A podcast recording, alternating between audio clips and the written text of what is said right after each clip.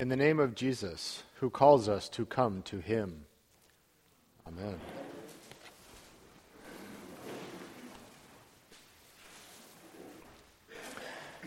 One of my earliest vivid memories is of learning to swim. I have this mem- visual memory of crawling through the water towards a hand that was outstretched just under the water, and of anxiously standing at the edge of a swimming pool as my mother or father or a swim instructor beckoned me to jump into the pool, and I tried to build up the trust to take that leap. And every time I did, as soon as I started to jump, they would always back up. a little farther this time, a little farther, a little. It's very much like Jesus, actually. And now that I have uh, have teenagers and have gone through that experience with my own children, I have a whole new perspective on that experience. Do any of you remember learning to swim or teaching your kids how to swim, throwing them in. and now with my nieces and nephews, I mean, there, there's that great experience of kind of being there with them and giving them a little space. And I remember with my own kids waiting until they you could see it in their swim stroke, or especially when they'd lift their head up. They'd hit that moment of uncertainty, and their body would turn upright. And that's when you would reach out your hand and grab them. The story of Jesus walking on the water is one of the most powerful stories in Scripture. In part because you can see it happening when you hear it. You can feel it happening. You can live your own experience through the story. And it's a complex story because it moves on a cosmic level and on a deeply personal level at the same time. In Holy Scripture, water often represents chaos.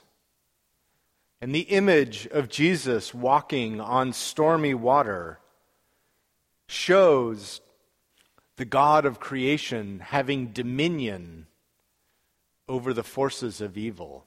We see Jesus standing on stormy waters, basically saying, The Son of God is here, and evil will not, will not have its way.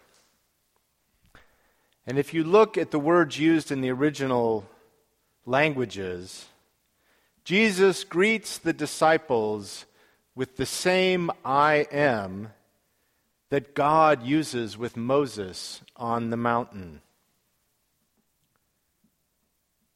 Jesus walking towards the disciples on the water is their burning bush moment.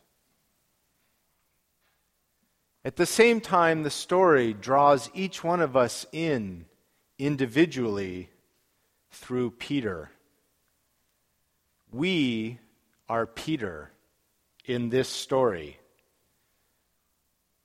And through Peter, God is calling each one of us to get out of the comfort or the certainty or the safety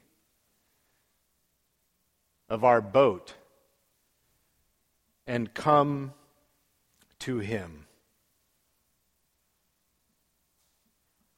Absolutely, one of my major uh, get out of the boat and walk on water experiences was discerning a call to the priesthood and deciding to go off to seminary.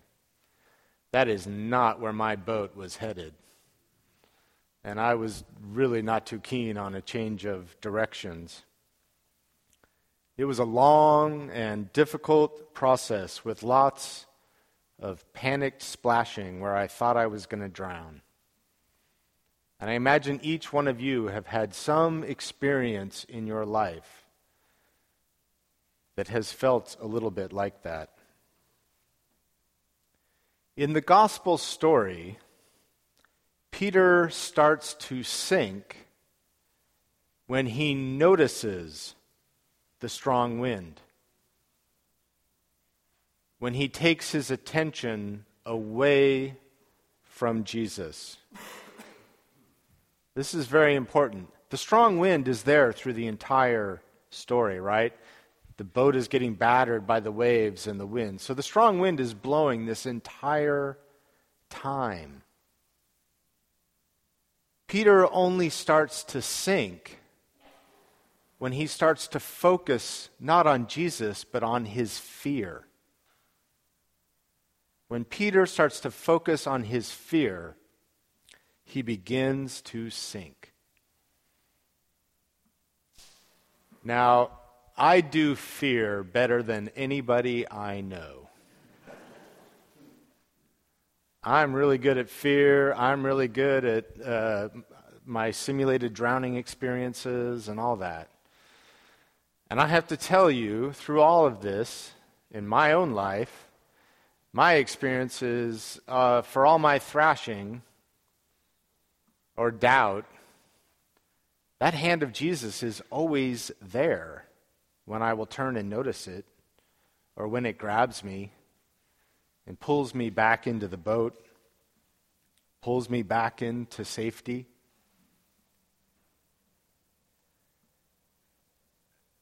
Jesus says to Peter, You have little faith. Why do you doubt?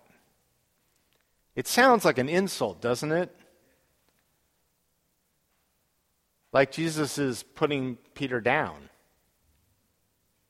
But I'm not so sure that's the case because elsewhere in Matthew, Jesus says, If you have the faith even of a mustard seed, you are saved. The faith even of a mustard seed, the faith that small. I don't think Jesus is putting Peter down. He's saying, You have little faith. Why are you doubting? You have the faith you need. Don't become consumed by your fear. I've reached out my hand. Walk to me. Where in your life do you need to get out of the comfort of the boat and risk walking to Jesus? Where is Jesus calling you to go? What are the fears that you need to not notice? And instead, just keep looking at Jesus and come to Him. Now, I want to invite all of you into what is perhaps the scariest thing for Episcopalians to share your faith. We don't tend to do that very well in the Episcopal Church, right? Well, I go to the Episcopal Church, but, let's not talk about Jesus. I want to invite you to share your faith with other people, to get out of that boat, and to walk on the rough waters a little bit. In the reading we heard from Romans, St. Paul is inviting people to proclaim the faith in their hearts by word and by deed. In the week ahead, I invite all of you, including me, to proclaim the good news of Jesus through word or deed to someone else. And I don't necessarily mean your spouse or someone you sit next to in the pew every Sunday anyway a friend, a colleague, through word or deed, share the good news because that's what we are invited to do. Step out of the boat and walk to Jesus. Paul in Romans quotes Isaiah as an example of the call of all Christians to proclaim the good news. He quotes Isaiah saying, How beautiful are the feet of those who bring good news. May your feet be so beautiful they walk on water.